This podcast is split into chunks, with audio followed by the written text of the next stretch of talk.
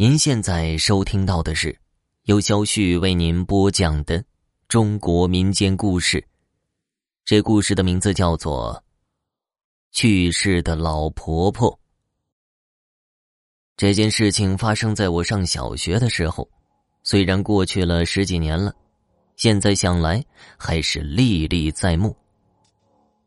我们家住在镇上，离学校十几分钟的路程，每天都要串几条胡同去学校，这其中有一个公鸡胡同，我每天都要走，而且每天都会有点小期待，因为胡同里面住着一个张婆，算是我们家远房的亲戚。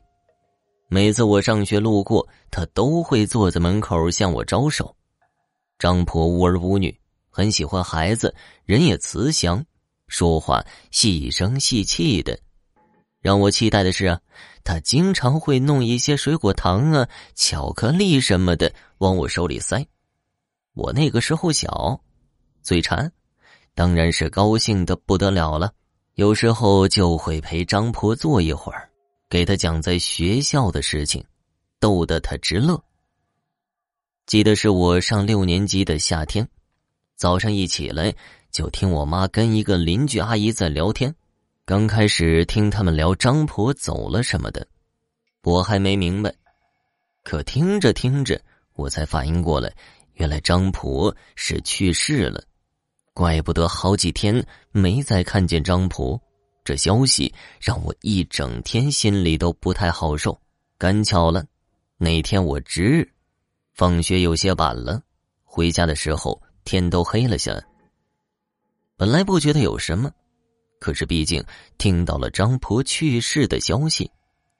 当又走过公鸡胡同的时候，我就有些心里发毛了，不由自主的就加快了脚步。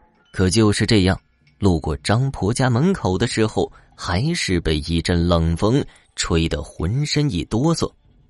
我下意识的向那门口一看，却看到一个东西被这阵冷风吹得在我眼前一晃，那是一根白布条，不知为什么挂在了门梁上，被风吹得荡来荡去的。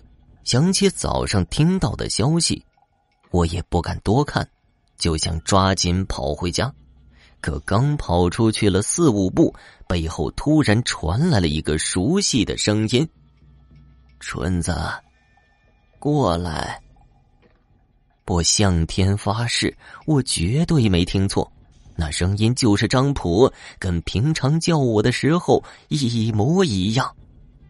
过来呀，春子，过来。声音离我越来越近，我似乎还听到了张婆拐杖点到地上的声音。很快，那声音几乎贴到了我的后背上，刺激得我后背汗毛都竖了起来。接着头顶一凉，一只大手摸到了我的头上。没错，就是张婆。平时她也是这样摸我的头，如果放在平时，这话一定让我很开心，可此时我连答应的勇气也没有。随着他的话音一落，一只苍白的手从我背后伸了出来。这只手我见过无数次了，每次都是这样把糖送到我面前。说实话，我害怕，可也有一些温暖，因为张婆的确对我很好。春子，吃吧，以后要乖，要乖。想想他一个人孤孤单单的离世，的确让人心酸。不过我鼓了好久的勇气，也始终没敢回头。很快我就听到了他的声音，离我有些远了。其实如果放在现在，也许我会回过头去跟他说声再见，可那个时候的我还是没有勇气的。发现身体能动了，第一个念头就是快些跑回家。不过快跑出胡同的时候，我还是回头看了一眼，还真的有一个人影站在张婆家的门口。我敢确定那就是张婆。一路倒是平安的跑回了家，我心里也就不再害怕了。我突然想起来，张婆给我的糖，我揣到了口袋里，就伸手去掏。可当时我掏出来的只有一团纸灰。